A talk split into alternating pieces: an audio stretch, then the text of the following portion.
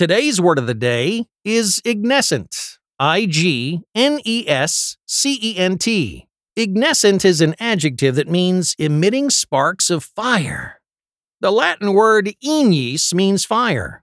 From this origin, we get our word of the day, which has been a part of the English language since the early nineteenth century.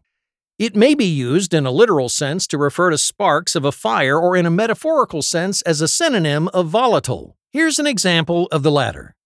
It's not like the mayor to make provocative speeches, but last Sunday his ignescent words nearly caused a riot.